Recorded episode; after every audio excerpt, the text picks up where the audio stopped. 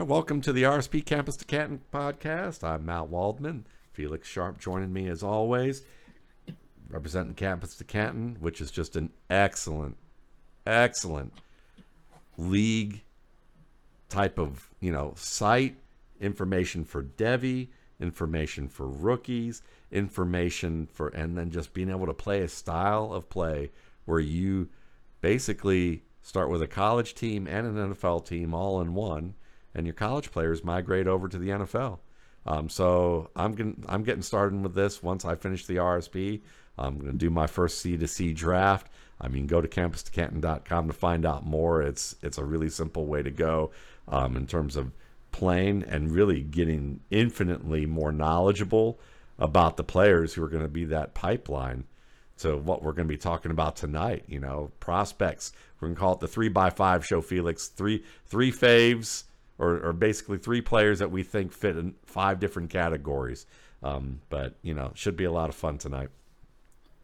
Yeah, I mean, this I I've always loved this time of year. It used to be I spent this time of year um, kind of looking, at, going through my rookie analysis. But now it's it's going through each conference and each team and each college conference and, and seeing what I've missed, who the new players are. I mean, the thing that I love about football is always been discovering talent, players who, you know, guys who might have it that just aren't be, being touted. Rhamondre Stevenson was one of those guys. Jameson Williams, Anthony Richardson is one, and I knew that we would be talking about him. And so now I'm doing that process again right now. So I think and I know people don't know these names, but Rashod Dubinion, who's uh, backing up uh, uh, uh, Raheim Sanders at Arkansas, like a thick running back who does, who takes contact well around the legs he's going to eventually uh, replace uh, Raheim Sanders there. Uh, and, then MJ Morris just has at NC State, a quarterback at NC State, has all the talent in the world, um, is in a quarterback battle there. Like finding these names early and getting them onto my roster and talking about them so that, you know, three years from now, like we did with Jahmyr Gibbs, like we did with Jahmyr Gibbs, now the community is starting to talk talk about. So it's kind of it's it's like this Easter egg hunt every single year because the players are changing over and you just you get to all right this player did this in this game. Let me go let me go find this game and see how what this player is doing on the field. Oh, oh okay there's something that i love this time of year because we have the time to to do it. And I, one of the things that i'm seeing from afar even though i haven't played into the campus to canton league yet is just from us doing these podcasts and, and getting to listen to you talk about the players is I feel like you you get a sense too of learning about the process of really the difference between the hype that players get in college and who may actually have the goods. And because there's a there's a bit of um, you know there's college production that you're going to be able to benefit from and really and, and, do do well with. And so if you're playing you know kind of to win now i can see how maybe you still may fall some fantasy GMs may still fall for the hype on players who are ultra productive and they're like, I can't wait till he gets to the NFL. But then at the same time, we may look at some players and and realize that okay, there's a certain level of buzz that comes with production, with big school, with what kind of coverage he gets nationally, and it may not be what people think it is. I mean, we're and we're going to actually talk about some players. You know, today we're going to talk about like I said, the three by five. Three of our favorites, three who've changed our minds, um, either good or bad. And it could be guys that said, oh, they've gotten a ton of buzz in school, but I'm just not feeling it for the NFL to the level of the buzz they're getting. Three people who you think are riskier than the buzz. Um, three that you think you're rooting for, but you might not have high expectations. And also players who you think are safe plays. You know, so, you, you know, for me, it's going to be a you know it's going to be fun to hear what Felix has to say about you know who his three guys are and we're going to each talk about each of those. We'll take them one at a time you know we'll just alternate you know and go through the list. So um you know for the for the heck of it let's go start from 5 and go to 1 though. Let's go with like you know for if if that's cool with you Felix just to kind of take it there. It's like let's start with the safest guys. Who were who's your first safest prospect on your list? Yeah, I, I think I'm cheating a little bit here because I'm thinking about this from my Detroit Lions perspective, who has a, have a top pick, and so we're probably going defense there. And I like I like big long cor- cornerbacks. I'm sorry, it's not. A, I know it's a fantasy show, but I'm thinking about who my guys it's, are going to take. It's a draft so, show. It's cool. So Chris, Christian Gonzalez from Oregon, Joey Porter from. I'm sorry, I, I'm only supposed to say one name, but I basically have three defensive guys here for guys that I feel are safe. Uh, okay. Christian Gonzalez from Oregon, um, uh, uh, obviously Will Anderson from from Alabama, Joey Porter's son at Penn State, also a cornerback uh, at at Penn State, and and Drew Sanders from Arkansas. Uh, again, I, I, I apologize for throwing all of these names these names That's out okay. here, but. But I, I do have two other safe players. But with these guys, with the two cornerbacks, I mean, Christian Gonzalez is six foot one. He's so fluid in his hips. Um, is a good. He can he can play the ball, but at the cornerback position, you have to be able to be looking one way over your shoulder and then turn the other way and look over your shoulder, and that is not easy to do, especially when you're a bigger cornerback. And six foot one is definitely big for for a corner, uh, and he has it. I mean, if we got him at six, I would be ecstatic. If I, I think people know Will Anderson's name, just have him pl- put his hand in the dirt and run him uh, as the quarterback. I would love to pair him with Aidan Hutchinson, um, and then and then Porter's the same way can line up at the uh, line of scrimmage and play press man. He's he's better than Christian Gonzalez. He's six two, not as fluid of an athlete as Christian Gonzalez, but still, I don't know if that matters if you are roughing up, you know, the flank wide receiver and preventing them from getting off the line of scrimmage. You can play physically. Uh, so I like him. And then Drew Sanders was a five star athlete. Could have played, you know, tight end or, or offense uh, somewhere at Alabama. Ends up transferring to uh, Arkansas and just has a really really good season. So I'm sorry they're they're all. I'm putting I'm counting these defensive guys as one, one player and and guys that I could see some guys that I could see my lines taking either at six or or with the second first round pick at 18. So, um, I, I, man, I would I can't tell you how much I would love to see Will Anderson paired with with Aidan Hutchinson. Though. Yeah, that would be pretty awesome. I'm sure. You know. Um, uh, you know, I'm I'm just going to stick with one, but in, instead of the we've done the we've done the Hydra cornerback with three heads. This is the safest one. Um, but I love all those three. That's a great. You, you, know, I love hearing about all three of those guys. Plus, you know, Will Anderson when you think about that. But uh, you know, for me, I'm I'm just going to go with a, a position that's generally risky to say it's a that it's safe, um, but that's quarterback, and I'm going to say C.J. Stroud. I think that C.J. Stroud is the safest quarterback in this draft class. Um, part of it is that he takes more of a what I would call a task-oriented Baker's mentality, um, as opposed to say the on-the-spot creative mentality of a of a chef. You know, he's kind of more like let's let's stick to what the scheme asks us to do. I know that you know against Georgia that kind of showed a little bit more of the creativity off structure that that people didn't feel like he always could show or maybe didn't get to show against uh, an on brand kind of team and for you know the Big 10 people always who are who are making these statements they look at the Big 10 and say it's a slow conference it's not but they will say that. So when when he creates against Wisconsin, it's different than creating against Georgia because everybody thinks of the SEC as being fast. So the fact that he could do that, I think, helped him out from perception standpoint. But I think he has a he actually has a little bit more of a risk averse mentality to a fault in certain areas of the field, if you ask me, such as the red zone. Um, but I think that overall he displays accuracy with pretty much every type of throw you'd want to see. He's good from the pocket. Um, uh, you know, I think overall he does read coverage pretty well, um, and he's only going to get better at it. And while he's not a creator, um, I've never really cared much about the oh the running back, the running quarterback is the thing of the future. To me, it's like yeah, it's thing of the future if you exploit it, but at the end of the day, you still have to win in the pocket. Um, to, to win in the NFL. The other stuff may help you have an advantage, but the best quarter the best quarterbacks who can win outside the pocket also win inside the pocket. So CJ Stroud Stroud to me may not be the best quarterback in this class. He may be. I don't think I wouldn't make an argument against it, but I think he's um I think he's the safest.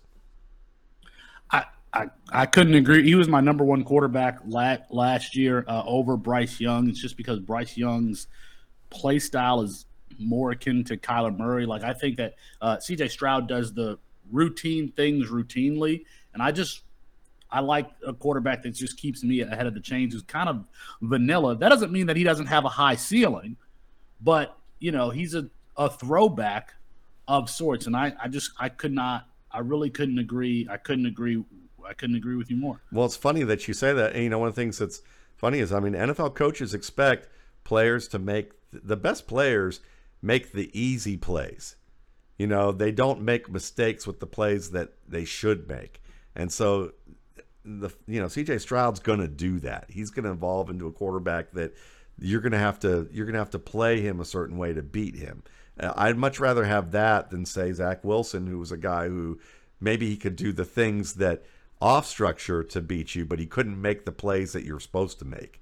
And that's and you don't want a guy who's consistently getting you into second and 13, third and 17. Um, and I don't think Stroud's going to be that guy. So who's your second guy? I feel like we're going to disagree on this based on what I've heard you say about this player, but it's Michael Mayer. Look at Michael you. Mayer is 200. Uh, Michael Mayer is 250 pounds. I, he does not move that way. I've heard, uh, not you, but I've heard the community talk about how slow he is, uh, how slow he moves. I think that he changes direction laterally very well. I think he has very strong hands. If I was a safety or cornerback that had to come up and tackle this, I wouldn't want to do it. Um, and, and, like as a route runner, I think he understands facing off coverage. I think that he understands leverage and making a, a linebacker or a nickel corner lean the wrong way, and he, he can stick his foot in the ground and get that cut. And you know he's going to be just. I think he's going to be just as good in the red zone as somebody like Darnell Washington, who's probably got three or four inches on him and and maybe twenty or twenty five pounds. Um, and and that seems. I guess that seems to be a hot take because I guess people think Michael Mayer is just not athletic enough to be you know, a fantasy relevant tight end. I think this is a really good, safe prospect who can do everything. And I, I, his top end speed, I think people are just, I don't know what the problem is with that. I think this is a really good player, very, very safe. And I think he's going to go in the top 20 in the NFL draft. I don't disagree with you at all. Um, I, where I would say that I don't, where I'll put it this way. I was higher on Michael Mayer probably from a unstudied point of view until I got a chance to study him. And then after studying him, I thought, okay, he's a good football player, a good tight end who will be productive in the league. Um, but he's not, you know, to me, like he's he's not the matchup problem split out wide against cornerbacks. But there are only maybe three to five players in the NFL who play tight end who can be.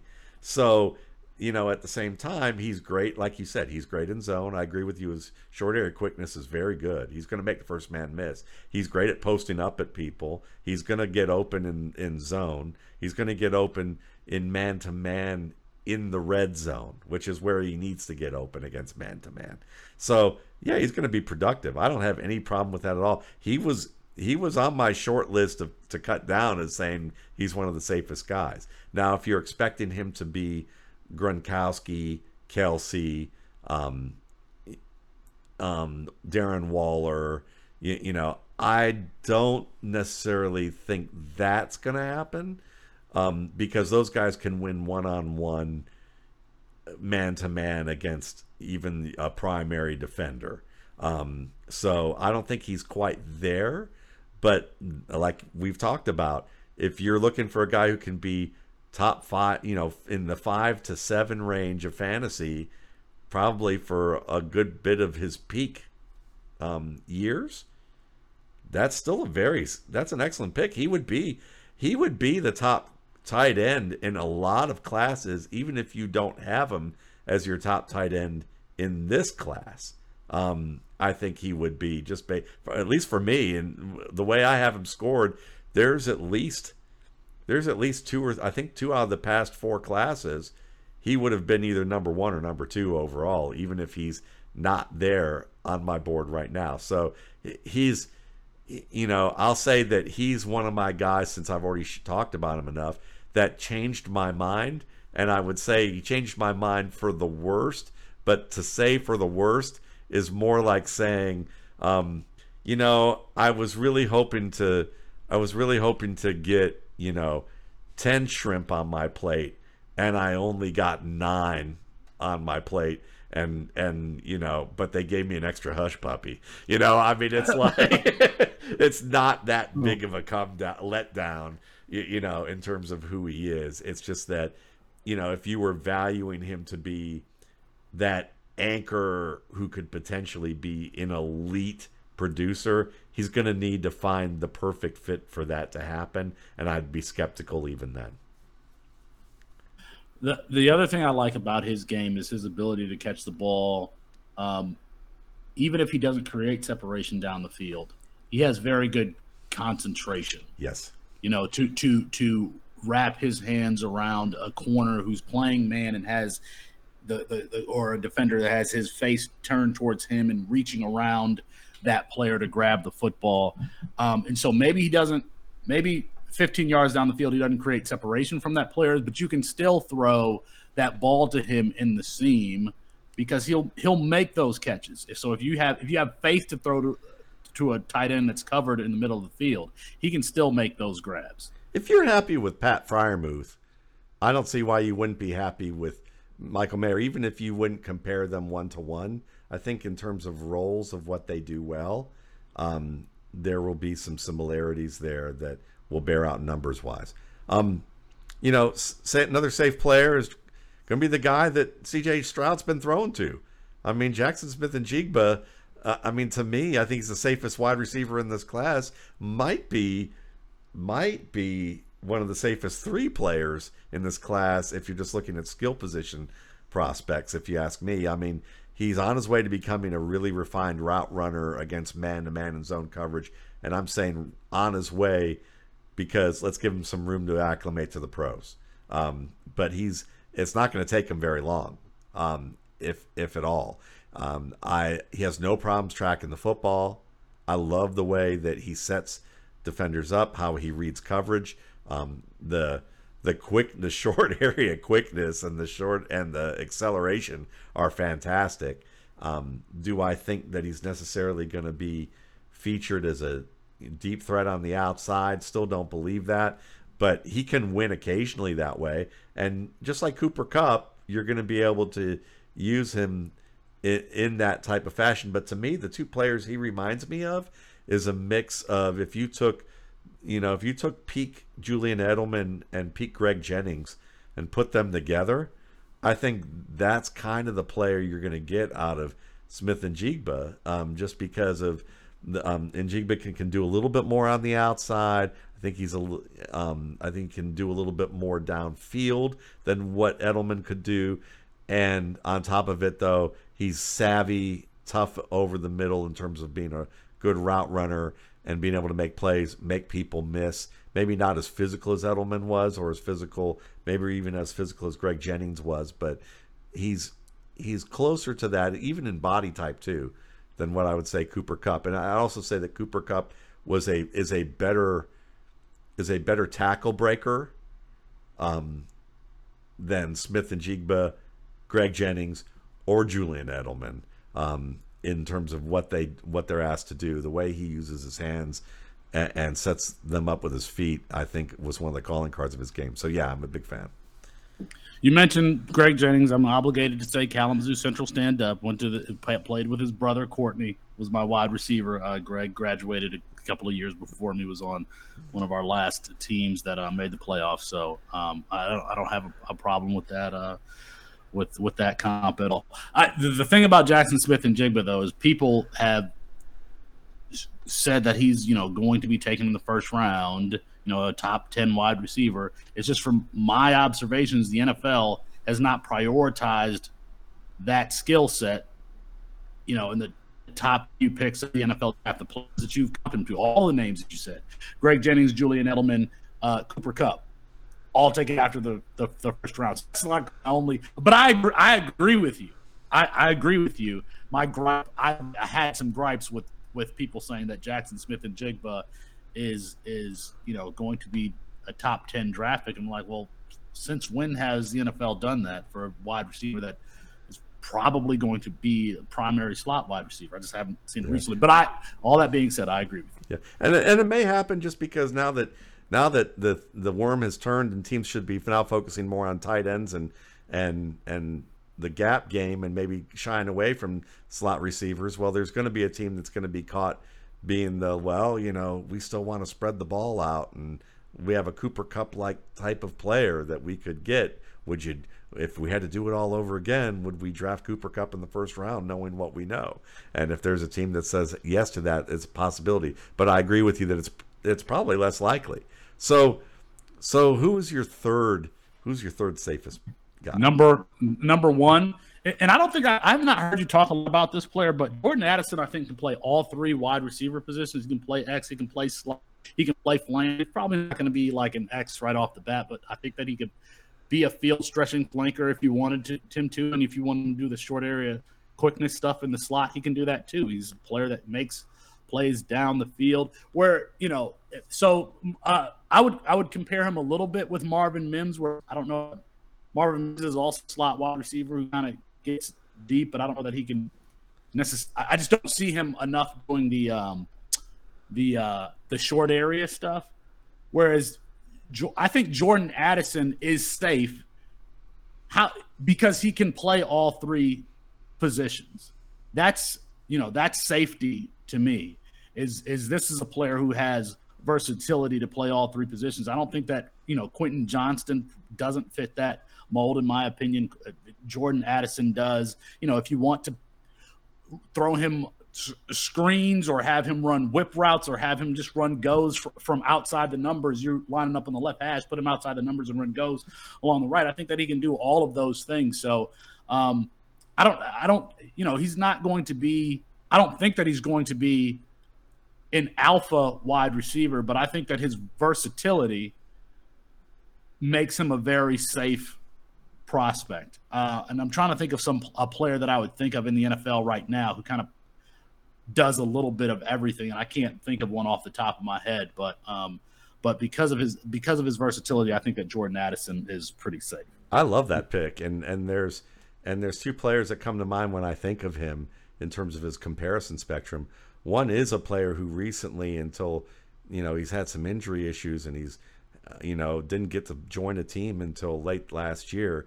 Hasn't has been kind of off the fantasy radar for a year, year and a half. Is T.Y. Hilton? I think he's very much a T.Y. Hilton type of player who started at, you know, started in the slot at FAU. I think it was FAU that he came from, um, or FIU. It was FIU where where Hilton came from. Started in the slot, and then you know when Reggie Wayne and Pierre Garcon, I think, were still there, and then he worked his way into an outside role, which nobody expected. But he was a tough outside receiver, a very good one. Um, and didn't play the slot very often. So I think that if you look at Addison, I think he's very much capable of being on the upside, being that guy. And if he doesn't ever get there, the guy that I think a lot of people have overrated, um, at least for the past two years in terms of what they expect from him, is DeVonta Smith. I'm a I'm a fan of DeVonta Smith, very much so. But I think DeVonta Smith is one of those guys that I like to say is fans and media will call him a primary wide receiver, and then if when you watch his game, you could nitpick it to this to say he's a very good number two receiver who can't quite win against primary cornerbacks in the vertical game at the boundary without getting pinned to that boundary and getting out being up physical. So he he'll give you wide receiver one numbers, Calvin Ridley. Um, when uh, it, uh, you know, when you have a guy opposite him that can draw um, a lot of coverage away or draw the primary man away from him enough that he doesn't have to be worn down by facing the top guy play after play after play. And then he's kind of that kid who's like hangs out with the bully and he's now da- more dangerous because the bully's standing next to him and he can still inflict a lot of damage but he, you know, if you get him alone, he's got some clear weaknesses that the bully may not have as many clear. So you know, to me, AJ Brown's the bully, and so the on the low end, Jordan Addison to me is what people should think Ty. I mean, should think DeVonta Smith is, which is still a compliment to Smith's game. And on the high end, he could be T.Y. Hilton, which is basically I'm the only guy here that nobody thinks about me other than cornerbacks who lose sleep at night that they do have to deal with me. And in fairness, there are not that many bullies in the NFL, so it's not a diss to say that you know Jordan Addison is not one of those guys, or that yeah. DeVonta Smith is not one of those guys. No, no, those are they're they're you know if you're if you're in the range of being in the top twelve to top fifteen any t- any year with your production, you're a really good starting wide receiver in the league. You just may not be that guy that you say he's a threat to be top five, you know. And you know, there's usually eight to twelve guys who are a threat to be top five, and then there's probably another, you know, twelve to you know another eight to twelve guys behind that who are threats to be top fifteen or ten to fifteen in that range. And I think that you know Ridley and and uh, Smith are definitely one of those are, are, guys like that, and Addison might be too. So I'm since you used three for the first one, I'm using two for this one. I already had it here as two, so you weren't alone. I did. I had this all in mind too. You know how this goes, folks. You know how we are. So so my I have two tight ends that I feel like are as far you know I'm tried I tried not to pick super safe guys this time after I had already gone with Stroud and Je- and Smith-Njigba. I mean, those to me are like as safe as safe gets. But I think if we're gonna look at tight ends in this class, just on the, you know, there's two ways to look at safe. If we're gonna look at safe from a football point of view, Luke Schoonmaker, to me is or Schoonmaker, yeah, Luke Schoonmaker, I think is a very safe player. I mean, I think he's I think he's the best blocking tight end in this class. Um, I love how he uses his hands. He's great at delivering punches. He moves extraordinarily well. Um, and then when you look at his metrics, um, they're pretty darn good. And I and I watch him as a route runner. He can accelerate into his breaks. Um, he can deliver hard breaks. He can deliver speed breaks. Um, I and there's some promise of being able to do that. I think in the intermediate game, the only thing I really didn't see out of him that was like super like that could be there with his game is I think Jim Harbaugh's system is set up in such a way that it hides what the player can oftentimes do as an athlete some of the guys, like at least in the receiving game. When we think of the the past couple of wide receivers, Edwards and um, Nico Collins, and them looking like they could have promised to have better careers statistically than what they did at Michigan, and maybe even Ronnie Bell having a chance to be a little bit better too. I, I think that extends itself to a tight end like Schoonmaker, who may not be. Uh, or Schoonmaker. I don't. I don't. Is it Schoonmaker, Schoonmaker, or Schoonmaker? I don't know. I mean, I should know that for a Michigan tight end. I just, I, I don't though. Yeah, uh, I don't. So See, whatever you're saying, that's uh, fine. we're gonna say Schoonmaker. We'll do that. How about that? Was but uh, but for him, for for him, he's uh, I have a feeling he's gonna win more one on one in the NFL when detached from the formation on occasion than people might expect. Um, the thing is, is is he really going to be detached from the formation a lot as a guy who can really block in line pretty darn well, if you ask me. So he's the he's on the one hand that safe. Like he may he may not be fantasy safe, but I think he'll be football safe. But I think there's some real fantasy upside to him. Um, I'm a big fan. And then the guy who I think he may not ever be a great blocker, but he'll be good enough. Um, and what he does as a what he does as a receiver, it's just it's Jimmy Graham like. That's Darnell Washington out of Georgia. I mean, when you watch those big mitts go up there and get a ball, and with his acceleration, which is just freakishly good for someone who's 6'7", 270, um, I, I'm good with, you know, he may clap on the ball a little bit here and there. He he has some little errors here and there. He's you're not going to ask him to pull and lead block because he doesn't have great short area quickness but you're going to ask him to go up and get the ball at the sideline. You're going to ask him to go up the seam. You're going to have him run crossing routes where he's, you, you know, you're going to let him gather some momentum and use that acceleration downhill. And he's going to run through you, run over you, or just like make your arm look like a toll gate and a, he's the 18 wheeler plowing through it. So I, I just think that for whatever length of time he's in the league and active and healthy, he's going to be a starting tight end. Uh, Darnell Washington appears on my list also. Um, not, you know, not in this category. Uh, so I don't know if you even want to. This is going to be. This is the thing. I mean, yes. So we also have a question about the prospects who you think are, are riskier than the buzz. I never realized that until uh, I think Dane Brugler kind of released his name that Darnell Washington was considered to be, you know, this kind of elite talent at the tight end position. The tight end, this tight end class being really, really deep. Um,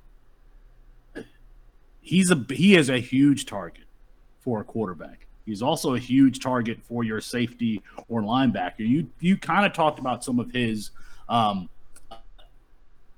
needing to allow him the get up time. I think that that's the difference between he and and um, and Michael Mayer. To be honest with you, I I think he, if, if we are talking about you know him being relied upon in the red zone I don't have a problem with that.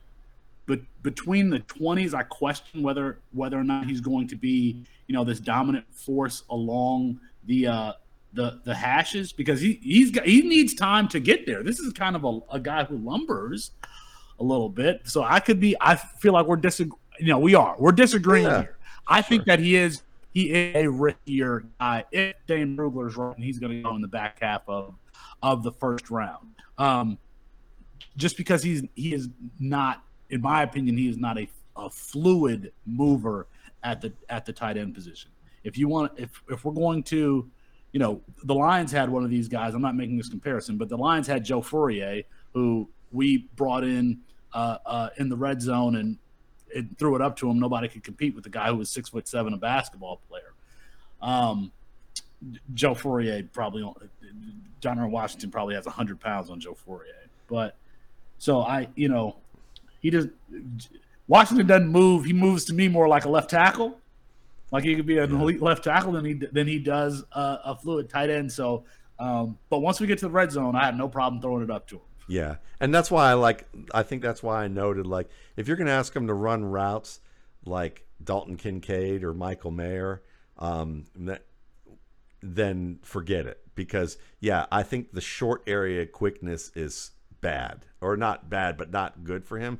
But 4.08 20 shuttle, and then going back to watch that um, and go, okay, if you give him straight line routes with his height and that acceleration, he's going to be in a winning position as long as he's matched up one on one and not, you know, eh, where he doesn't, you know, he's playing either against off man or he's facing a much smaller defender where if he just runs through the guy, it won't matter that much, you know. So, but I, but it's going to be fun to see. I mean, and that's the fun part about this is because I get your points completely.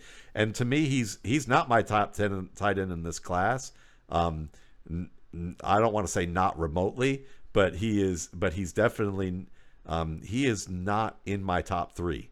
But I still think that he. I think that because of how he'll be used is why I think he'll be safe um, as a, but you're right about he gets hit a lot, and I actually wrote that in my upcoming scouting report for the RSP, which will be available April 1st. You can get it 21.95, mattwaldman.com where I actually talk about my biggest fear about him is that you don't see a lot of six seven guys playing tight end in the NFL, and you don't see a lot of them playing it for long. Now Jimmy Graham did, and he was an exception to that rule, but there's more surface area to hit these guys with and when your back starts to be a problem and your legs start to be a problem, and you're a big dude like that with a lot more surface area to hit, um, you know that could be prob- that could be an issue for long term health. So even you know that's why I kind of say safe that when he's on the field he'll shine bright. But that's the that's the thing. Like I if I were picking a tight end, I'd rather have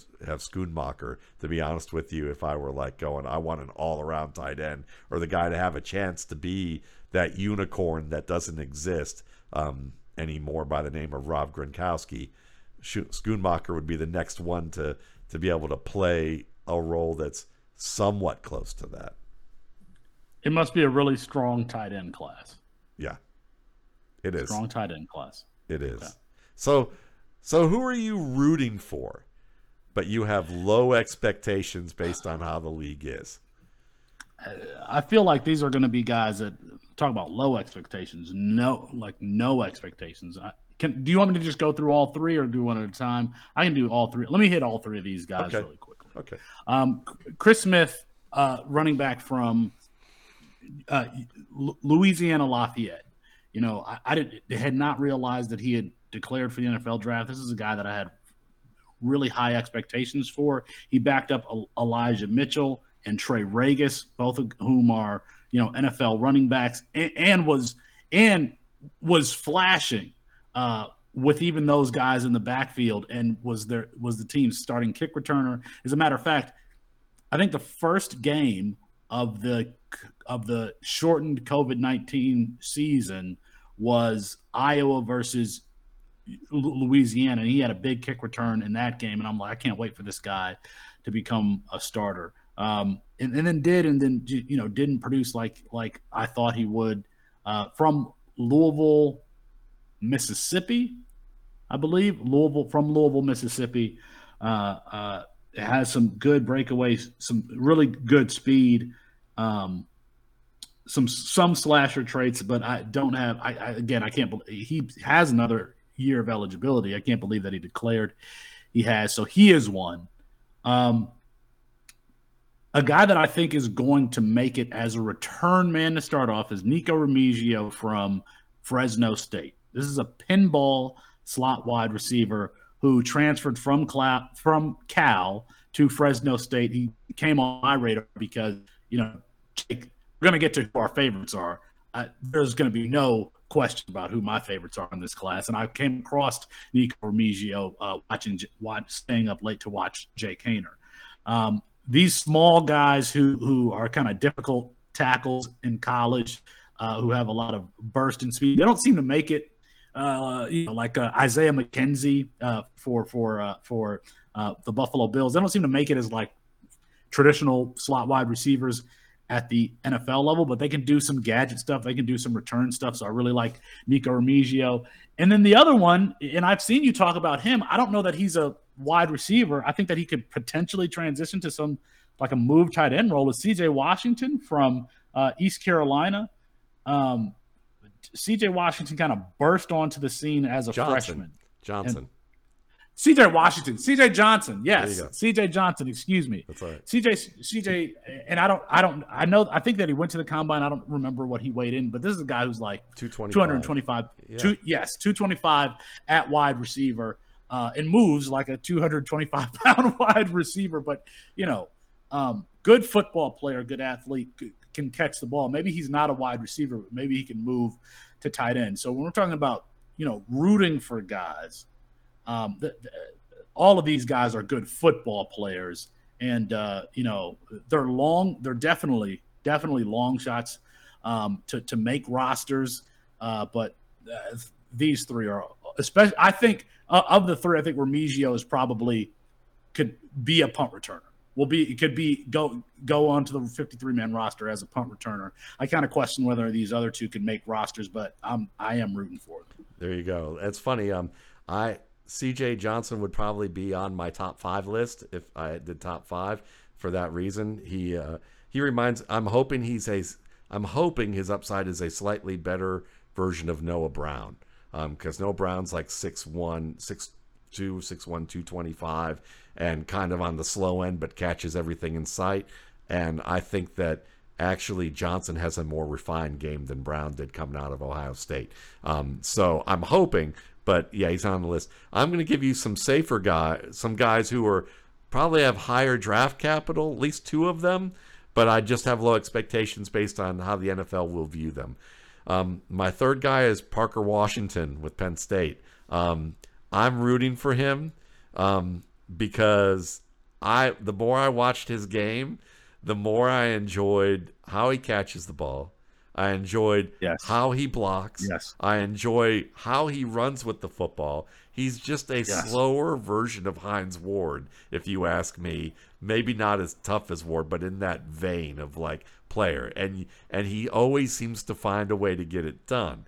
But I just wonder if in today's NFL, if they go more to now he can block too so that's the thing i'm rooting for him because i'm hoping that if the nfl even starts to say we want more h-back types in our running game because we're being able to take these spread out defenses and pound it up the middle that they may go with more tight ends or more multiple looks. And parker washington might be the odd man out. But i'm a i'm a fan of what he does well. Um, the guy who was probably a later round pick at best is Jaleel McLaughlin out of Youngstown State, who I'm a big fan of what he can do. He's a speedster. There's, I would just say, he's probably maybe not quite as gifted as Phillip Lindsay was between the tackles, but he's not that far away. And if he shows anything more of a receiving game than what Phillip Lindsay couldn't show, he's good. He could carve a career out as possibly a um, Nyheim Hines type of player with better skills as a runner, if you ask me.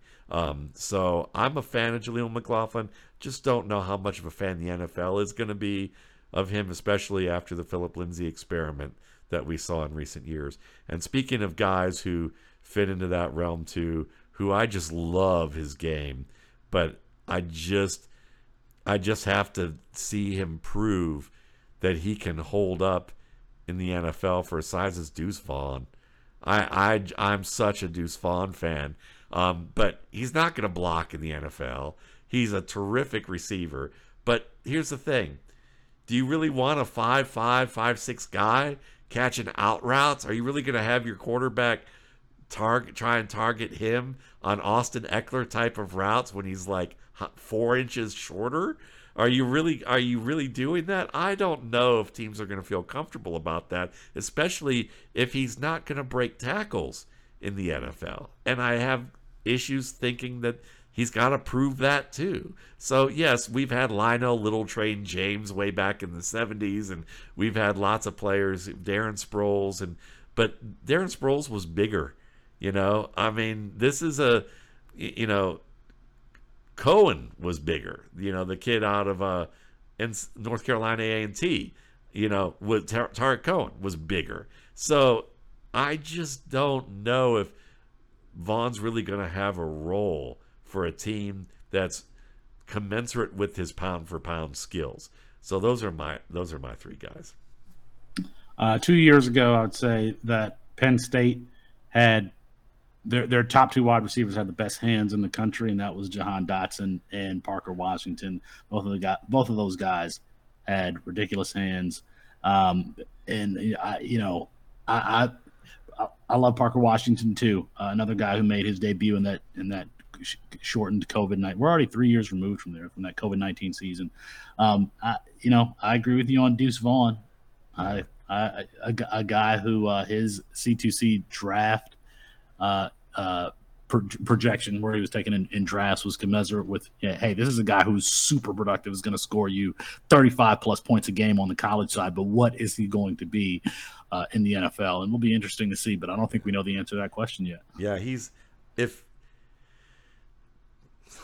15 years ago, I probably would have put him in my top 5 running backs just based on how I was grading. Now that I've had a lot more experience, he's not in my top 12. And and I wish but but based on ability, he is. But based on what I've learned to define skills for and how to define skills, he just couldn't make it there. Um, so who are three players that you think are riskier than the buzz? Obviously, Darnell Washington was John Washington is one. was yeah. one of them. Who are your other two?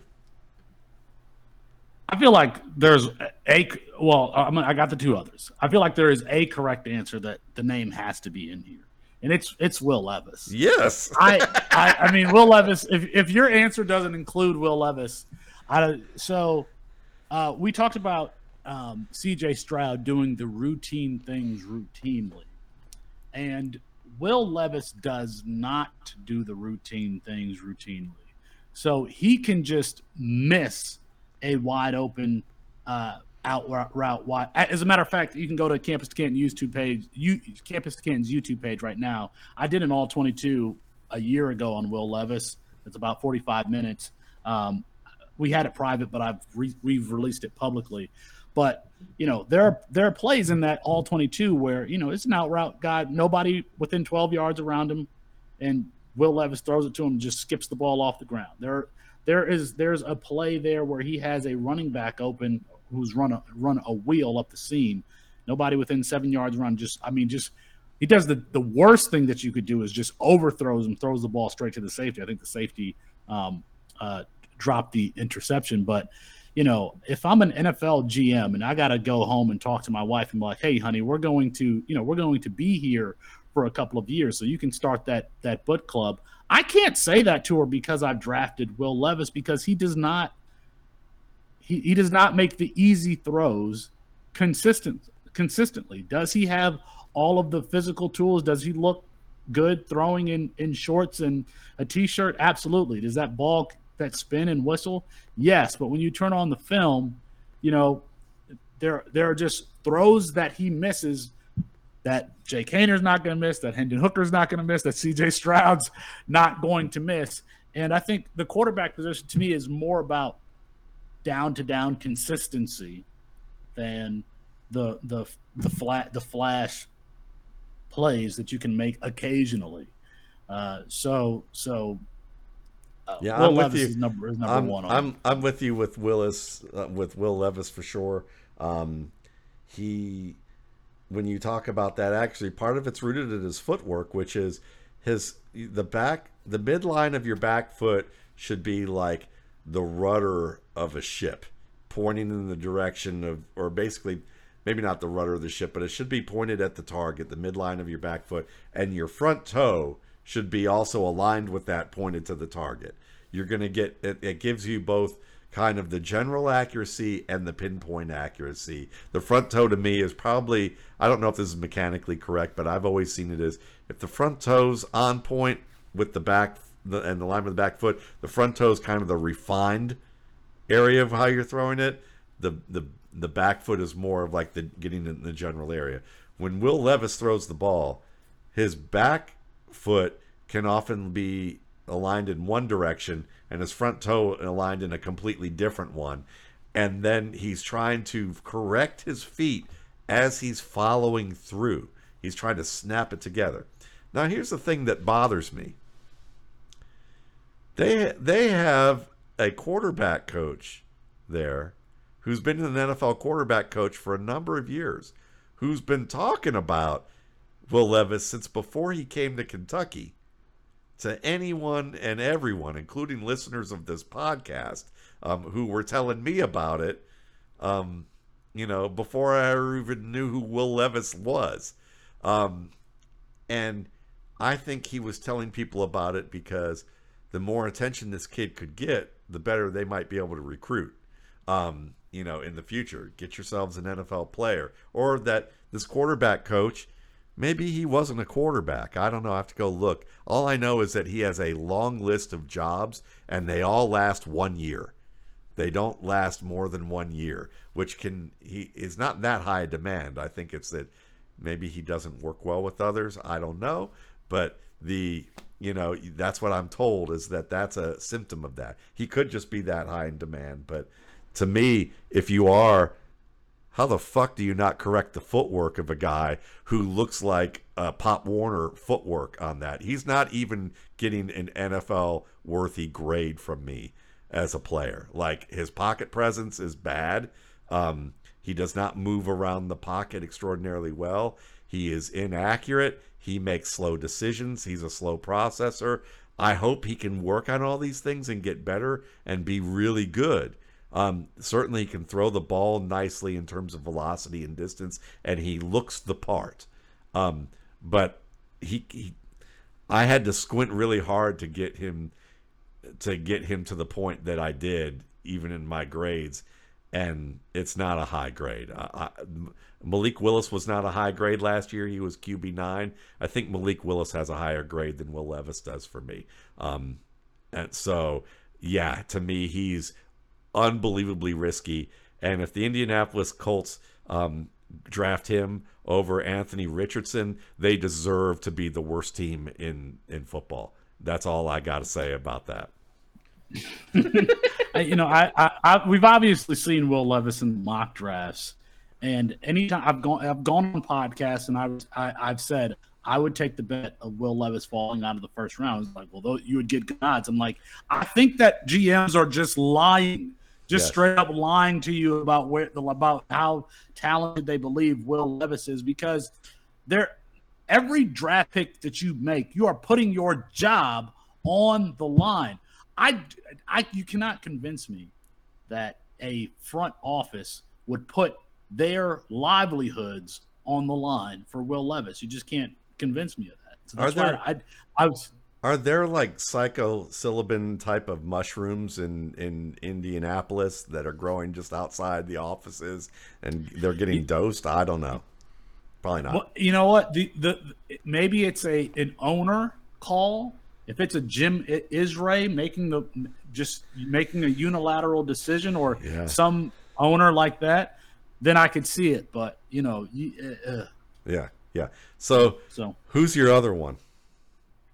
My other my other one is is is uh, Quentin Johnston. So riskier than the buzz. I mean, I and I haven't been paying attention to the community. I think we still generally have this guy as a potential top 15. And and that's the question about risk because you know, the high capital invested player, the higher the draft capital, then the larger the risk that team is on from a financial perspective, from a playing time player development perspective. So these guys are are go- going to be guys that are, you know, uh, highly regarded. And Quentin Johnston is one of those guys.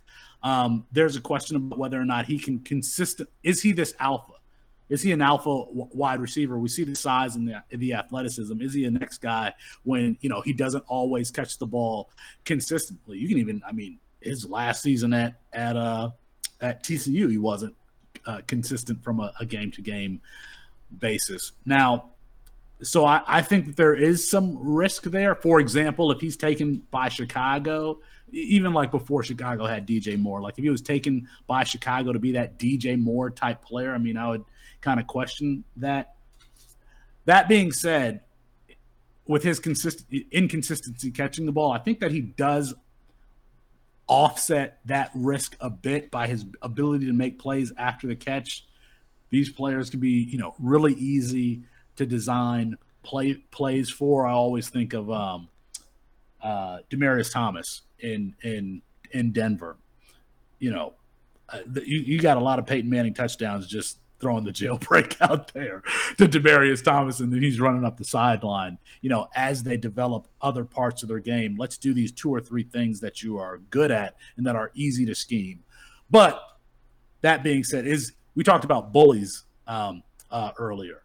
I think that some could see Quentin Johnson look at his his size and his athleticism and maybe perceive him to be that. And I don't know that he's going to walk into the NFL and be that. See, I, he's on my list too. I could totally agree with you about Quentin Johnston, and part of it is is this is that now you brought up Demaryius Thomas, and I think that's a great example because one of the probably the worst miss I had as a wide on a wide receiver who did better than I thought was Demaryius Thomas. Um, and when I look at now from what I learned from that lesson, I'll put it to you this way: if I hadn't learned my lesson, Quentin Johnston would not even have a um, would not even be in my first two tiers if I hadn't learned my lesson. Okay, if if you now here's where I'm at now.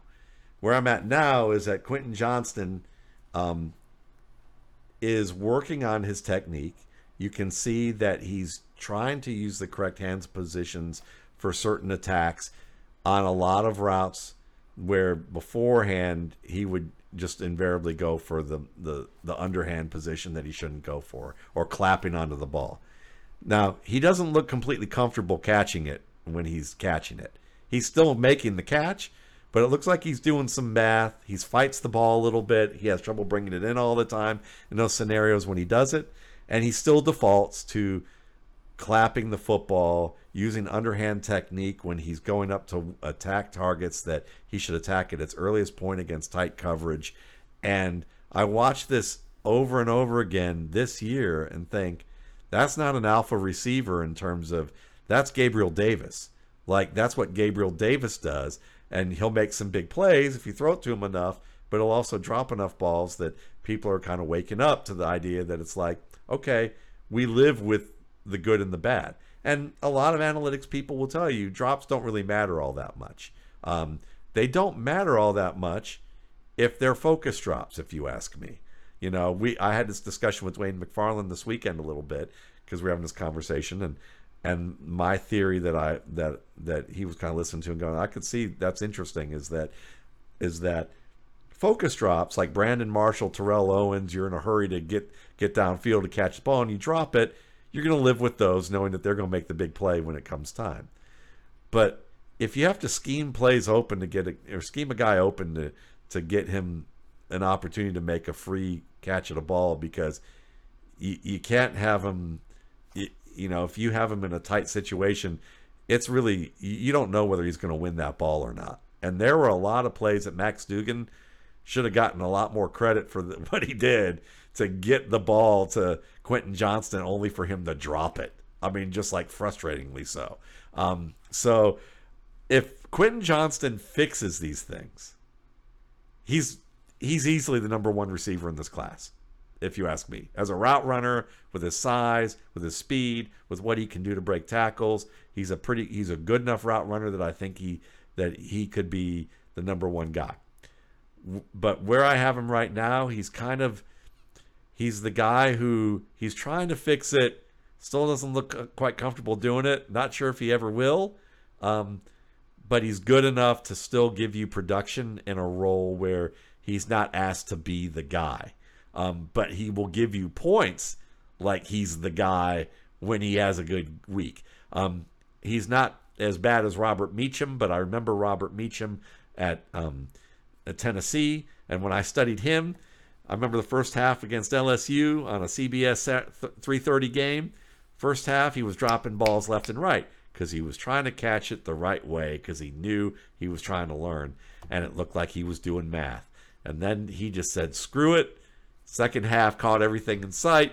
Everything was clap trapping and and you know clap attacks and and he played well. But once he got to New Orleans, couldn't catch the ball, couldn't hold on to it. And when you have Drew Brees, you have no excuse.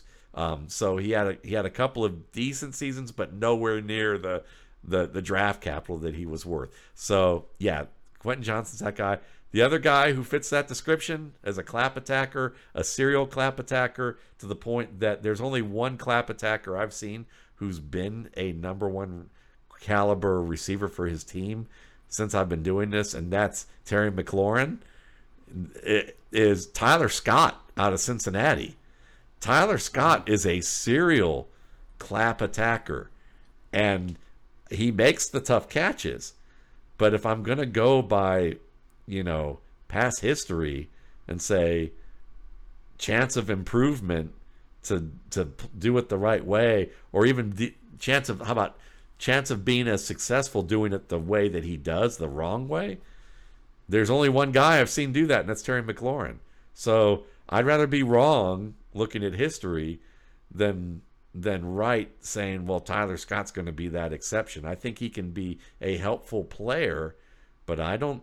I'm not in on the. High, I think he's a lot riskier than than a top, you know, top five, top seven receiver in this class. I don't know if he's getting that kind of love, but it seems like he's getting first round, second round kind of thoughts, and I don't know if he's there, man. So, so how about guys who changed your mind? And, and if you want to talk about Scott, by all means, but who after you do, who who's who's changed your mind?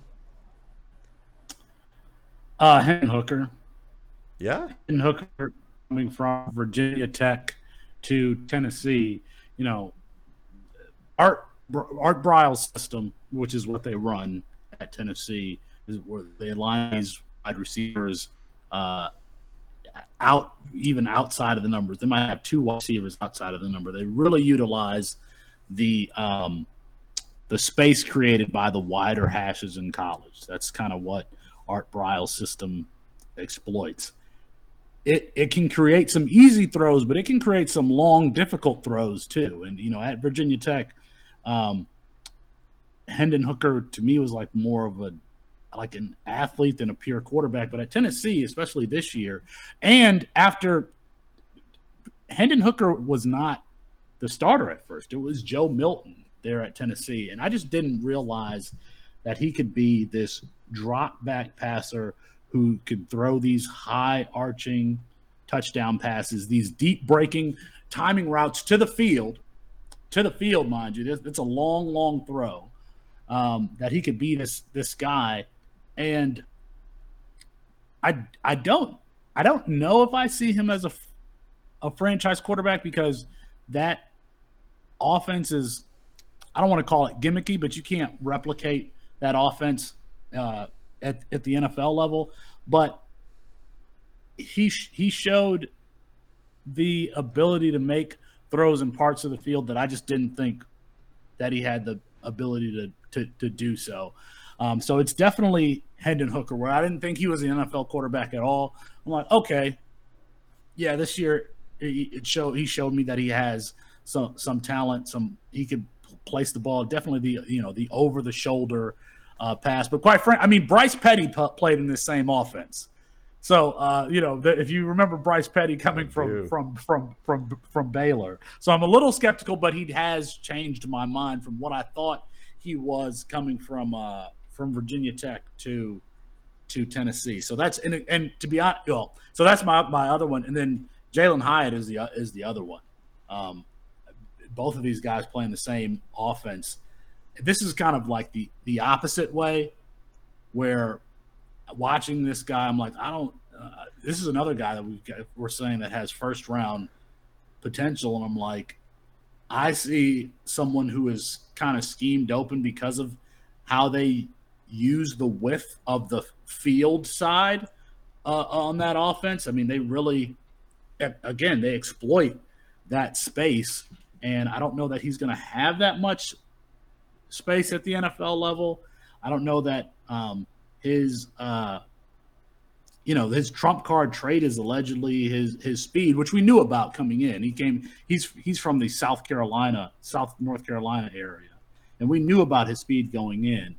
Um, but I, I don't see him making plays that I see, you know, the like John Ross level speed uh, uh, or, or Ted Ginn. Those are the guys who were were taken because of their speed. I don't know that he's even really that type of field stretcher. I think he's, you know, a product of again this Art Briles, this Art Briles system. So um, that's in a in, in, a more of a net. As a matter of fact, I traded Jalen Hyatt in a campus to Canton league, knowing that he was projected for this draft capital for for Barion Brown, a, uh, sophomore wide receiver at Kentucky. So that that gives you a sense of how I feel about him.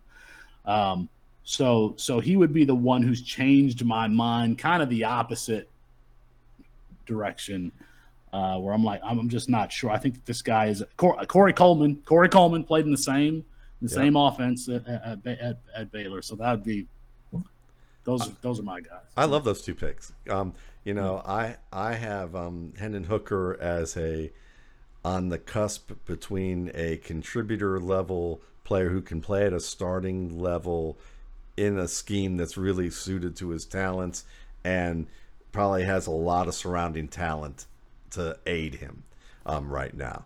But to me, that's a where he's at is around where I had Zach Wilson two years ago, um, around that tier, um, and at the bottom and at the top of the reserve tier. To me, the big thing with him is that confidence of identification to action, that processing speed, I I don't think it's there with his game.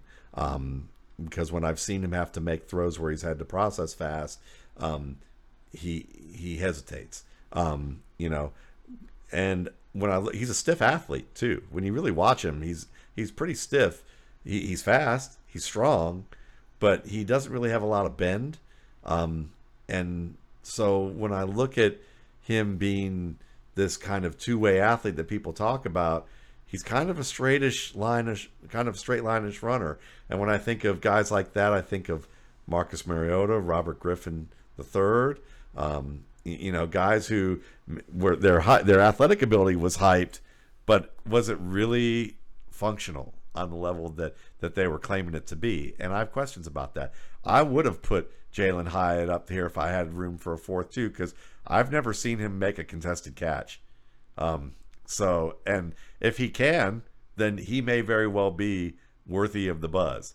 But until he shows it, I, I mean, I've I've watched, I, have access to pretty much everything I can possibly watch of of a player, and I didn't see it. I, I didn't see him have a contested catch on the. I've seen him make back shoulder plays where the guy's not close to him, but I haven't seen a true contested situation.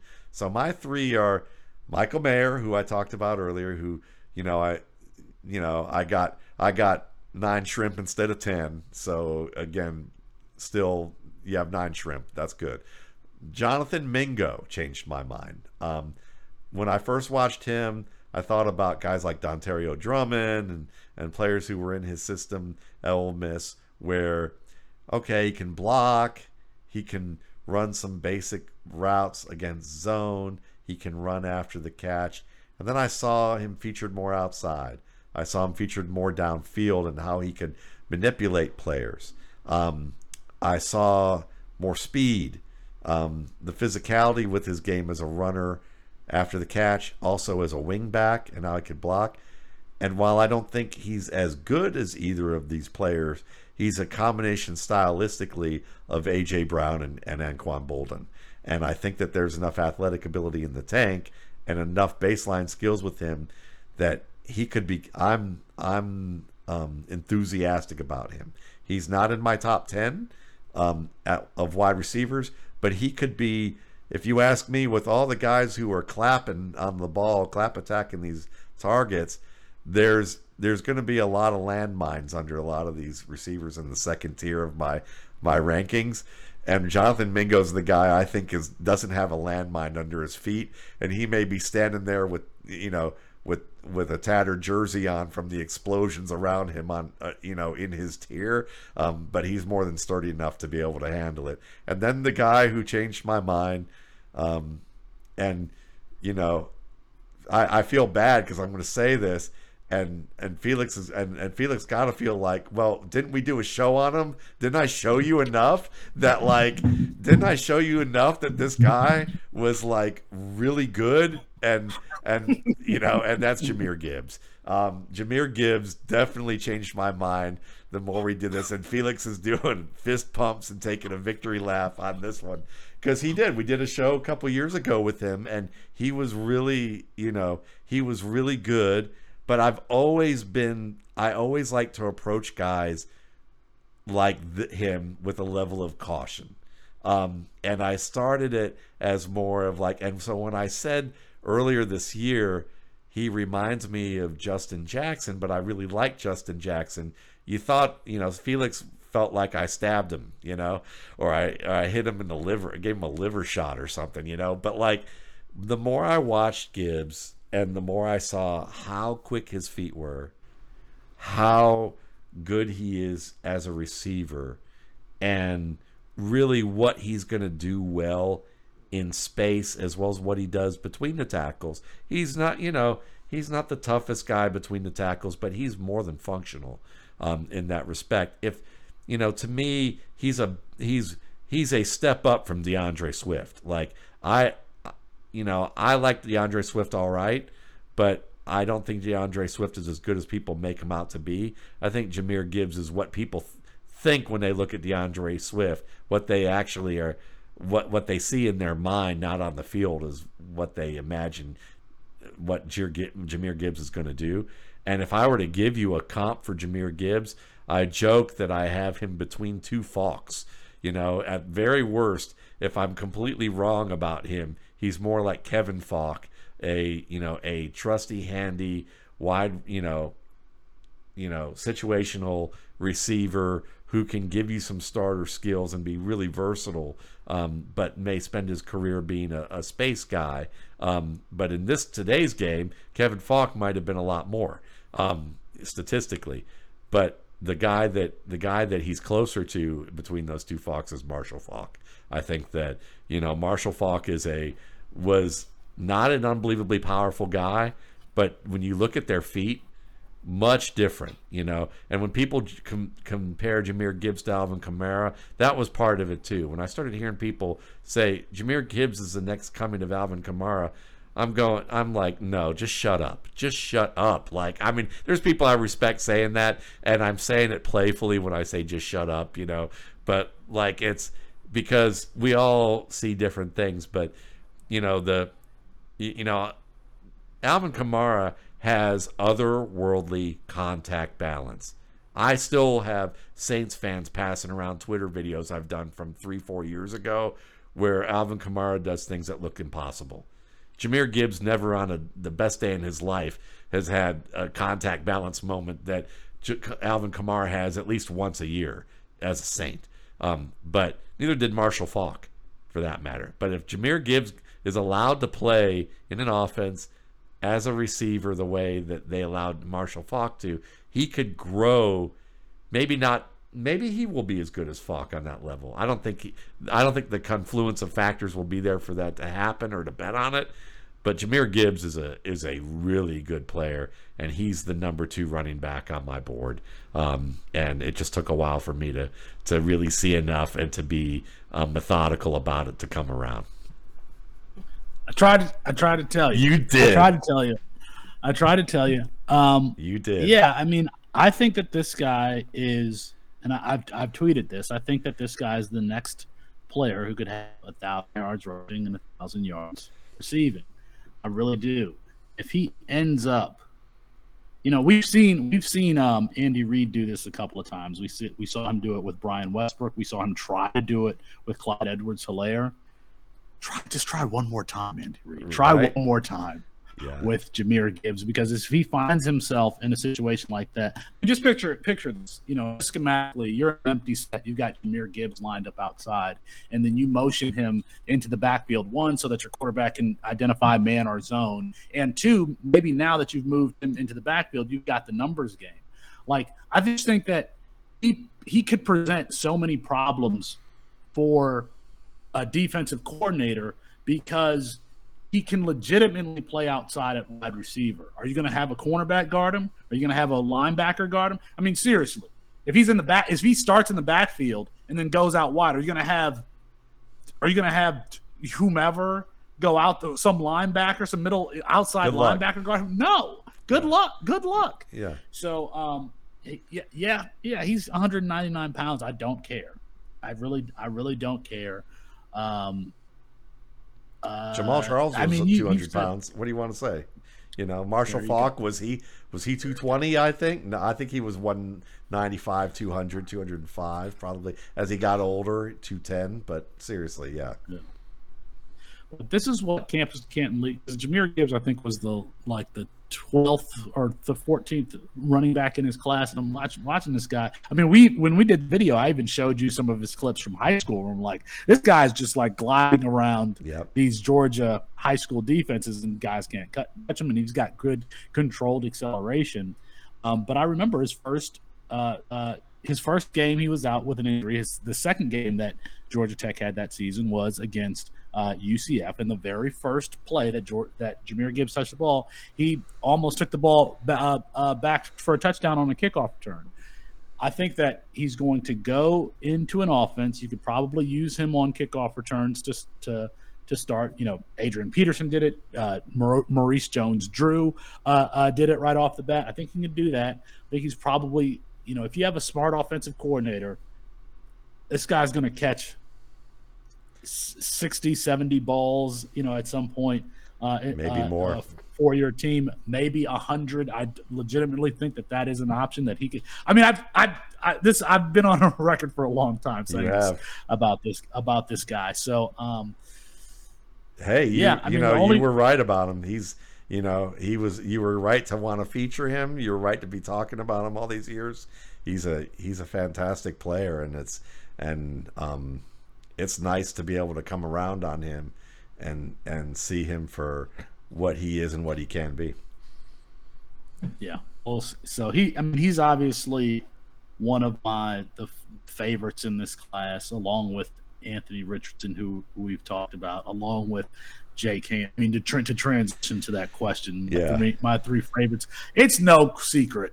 Like it's no secret the guys that that I've liked. I think I've talked about them at length on this show uh, and, and, and other shows, and it's, I mean, and it's always a quote.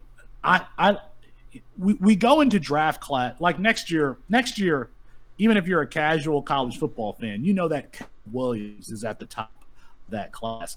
It's not interesting to me to talk about Caleb Williams anymore because everyone knows. Like it's interesting to go find next Anthony Richardson, the next Jahmyr Gibbs, the next Rhamondre Stevens, the next Jameson Williams. Go find those guys. This is why I love, you know, this evaluation thing because – it's an Easter egg hunt, and Jahmyr Gibbs has been one of those one of those Easter eggs. Anthony sure. Richardson, Jake Haener, I think that those guys have been Easter eggs for me. I love it. Now I would, you know, I've talked enough about Anthony Richardson, Tyjae Spears, and I haven't talked about Dalton Kincaid much. But oh. to me, there are three obvious guys that are three faves. So I'm not going there. I want to go a little deeper beyond that. Um, Sam LaPorta, Iowa tight end. I think he's I think he's everything that Evan Engram is, except that he doesn't drop the ball like Evan Engram did early in his career um, and have concentration issues. I think Sam LaPorta is one of the sneaky best tight ends in this class. Um, he is he is in dimensions, in athletic ability, ability to run routes, skill after the catch, cutting ability, toughness, smarts. Um, he's everything people hoped Evan Engram would be, and Evan Engram's starting to show now that he's you know kind of had the light come on, you know, in Jacksonville. But Sam LaPorta, I'm a big fan of. Jayden Reed, Michigan State. I'm a I'm a big Jayden Reed fan. Um, he has got he's got some issues with hands that gotta be a little better. He has you know, but he makes all the tough catches. I think some of the things he does are more concentrated oriented concentration oriented. I think he matches up well. He can play all three positions. I think he's much closer to being Stefon Diggs than people may realize. Um, and I'm I'm a huge fan of Jayden Reed. Um, and then I, I'm starting to think that this whole recruiting thing with Zach Evans is is more smoke than fire, um, because okay, we know about Jake Zach Evans in the sense that he had this quixotic journey getting recruited, and that he originally wanted to go to Georgia. Then he changed his mind, and then there were like a zillion different schools linked to him. And then his stars dropped from being a five star to like a three star. And then he wound up with Gary Patterson, a disciplinarian, as a recruiter. And then he wound up in Ole Miss after that. And so people associate all that and go, He's an immature kid who had run ins with his college, and which is high school coaches. And then they said he's a great kid, but they covered up for him. Um, probably that's what people are making out to be. And then why did he leave TCU after TCU? You know, the year before TCU ended up going to the national championship game. Um, that looks bad. And Kendre Miller's there, and Kendre Miller's a darn good prospect. He obviously got run out all these narratives. And then when I started peeling back the layers, it was like, okay, he was a good student in high school. The one guiding force in his life was his grandfather. The year before he started recruit getting recruited, his grandfather died, and he took on his recruiting with no real guidance from family. So you're a star quarter, you're a star running back, no real guidance, national stuff, and now you start changing your mind on where you want to go and what you want to do. And you're a smart kid. So smart kids even when they're immature tend to overthink things. So he probably was a victim of overthinking a lot of things. Goes to ends up going to you know the reason that he got disciplined at in school the biggest disciplinary issue that he had was and it was a biggie because he missed his championship game he missed his high school championship game he was suspended for it. The reason he was suspended for it is that the night before he wouldn't give up his cell phone. That was a rule, and he wouldn't do that. Now, again, you you've lost the person that is your biggest foundation the year before, and you're going through a whirlwind recruiting that you're handling on your own. No guidance really from family, and your family may not have been.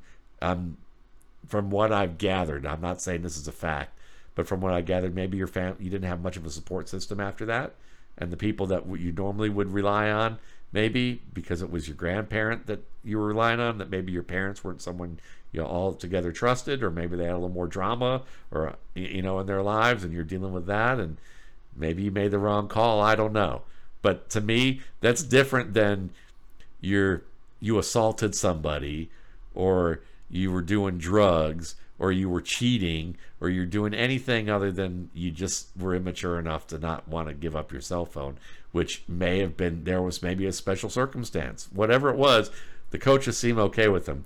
Then he got on then i believe he maintained a 3.5 average at tcu um, it was on academic honor roll as an academic athlete um, played well didn't get out touched by Kendre miller until you know he he got banged up a little bit, um, and still was like very productive while he was there. They just gave him less touches, and there were 30 players that Gary Patterson basically said this time last year that they thought they were about to lose if TCU didn't get their NIL deals together, and one of them was Zach Evans. You know, so 30 players, 30. So did did any of those 30 players who were thinking about leaving that he was worried about leaving? Do you think any of them were thinking about national championship designs?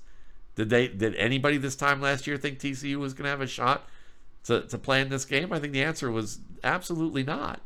Um, so for me, I look at all of that and go, maybe people are glossing over some things with Zach Evans and painting him in a way that may not be fair. And what I will say is when you watch him on the field, um, I, good pass protector, like physical pass protector, smart runner. I don't know what the questions are about his vision because when I watch it, I've done a whole YouTube uh, or a whole Twitter feed of like the decision making that he has. It's mature. It's he's he's creative within the the bounds of what can happen. He understands his blocking schemes. Um, he doesn't make silly cutbacks. He he makes logical decisions, and he's tough for his size. And as Noah Hills has talked about, and I'm going to have him on on a podcast in the within the next week. And we're going to talk more on running backs, and we're going to talk about Evans. You know, he, he's going to give his theories, I'm sure, about Zach Evans' smart way guy. to the combine. Smart guy. Noah Yeah. is a smart guy. Yes, he is, and I'm looking forward to having him on um, for the first time. So it's going to be great. But I'm a big fan of Zach Evans. I to me, Zach Evans is the closest. Well, I won't say it. Zach Evans is. I haven't. I don't remember comparing anybody to Clinton Portis in recent years as like a stylistic of a player who can do a little bit of everything really well and and ha- does it at a high level. I think Zach Evans is in that kind of uh, conversation, and if he's if he's not an immature kid and he is indeed just a smart, good kid who just was a little lost for understandable reasons. I mean, I none of my kids would have been able to handle getting recruited at 18 years old by all these groups and they and they didn't have as good a grades as he probably did you know? You know? None of them probably would have handled that as well as as as he did and he didn't handle it well you know? And i i would imagine there are a lot of kids who who wouldn't have either. So if if he's if he's more of a decent kid and a more mature kid than people realize and i think he is um I I don't think there's a better back. I don't I don't think I would make the argument. I don't think there's a better back in this class, um, other than Bijan and and Jahmyr Gibbs. And I'm not sure it's that different in terms of like in terms of how I would score it. Like I would I would not be upset if you could tell me Zach Evans is going to be as good as I think he can be. I, I would tell you to go ahead and take Bijan Robinson and Jahmyr Gibbs, and I and I would be happy with that as as you know the third guy off the board. Well, I mean, Matt, I know you love the running back position and evaluating that position. You've come to this conclusion on Zach Evans and Noah Hills is the running back guy too, and he is he is all he also loves Zach Evans. So, um, you know, the community seems to be a little bit down on him. I think because of his you know weigh in, and I don't know if he I don't know if he ran the forty. I stopped paying attention to the NFL combine, so I don't know if he ran the for the forty or anything. But um, I mean, there are two guys that I really really respect who are saying who are kind of uh, flashing the warning lights and saying, "Hey, pay attention to Zach Evans." So I'll be interested to hear um, uh, your conversation, your conversation with Noah. Yeah, we're definitely looking forward to doing that, and it's going to be, I think, it will be a week from Monday that I think we're going to be we're going to be doing that show. Um, and so that should be good. It's either this Monday or a week from Monday. I don't remember just yet because I'm I'm wrapping up the RSP and and the dates are flying by at a pace. I'm just writing them down and forgetting about them. But you can get your RSP at mattwaldman.com. 2195. Been doing it for 18 years. 150 prospects at the quarterback, running back, wide receiver position. Um, you know, fantasy beloved. You know, I would say fantasy beloved and football approved in terms of the type of clientele that I have who um, who purchase the book every year. Um, I promise you that you will be pleasantly shocked by what you get from it if you look at if you haven't done it before. Most of the people who get it are just repeat customers after that point because they realize that they're stealing from me. Um, and I'm willfully letting that happen in terms of what the price is for what you get. Um, you can go to the site to find out more. You can see the, the testimonials, you can see videos with it. And of course, listen, head over to campustocanton.com, join a Campus to Canton League. It is going to be a blast to do. And anything you want to say about C to C, yes, please do. Yes. Uh, we want to support you, Matt, uh, in the work that you do. So we, I want to thank Marcus Harvey for reaching out. Um, if you are interested in trying the Campus to Canton League, trying our content to help you in Campus to Canton leagues, or even your NFL draft research, uh, we are we are uh, purchasing your subscri- your copy of the 2023 RSP. All you have to do is go to campuscanton.com, buy a yearly NIL subscription, DM me your proof of purchase, and we will buy your copy of the RSP. So thank you for to Marcus Harvey uh, for for reaching out. Marcus is uh, is is in there. So I wanted to make sure. I should have said that at the beginning, but we can say it here now at the. We're good. We're it's absolutely good. It's it's fun doing this podcast with you, Felix, and I, and it made my night to see you celebrating over Jahmyr Gibbs. Um, you know that was awesome. Um, I now I imagine now I can see where you were in your car when I was talking about Rhamondre Stevenson about Rhamondre three years Stevenson, ago. yeah. So that's awesome. Yeah. But on behalf of Felix and myself, you know, we appreciate you tuning in, and we'll be on in a couple weeks again to talk a little bit more about, um, you know, about ball and evaluation and you know the upcoming season as well as the NFL draft. You guys take care. See you soon.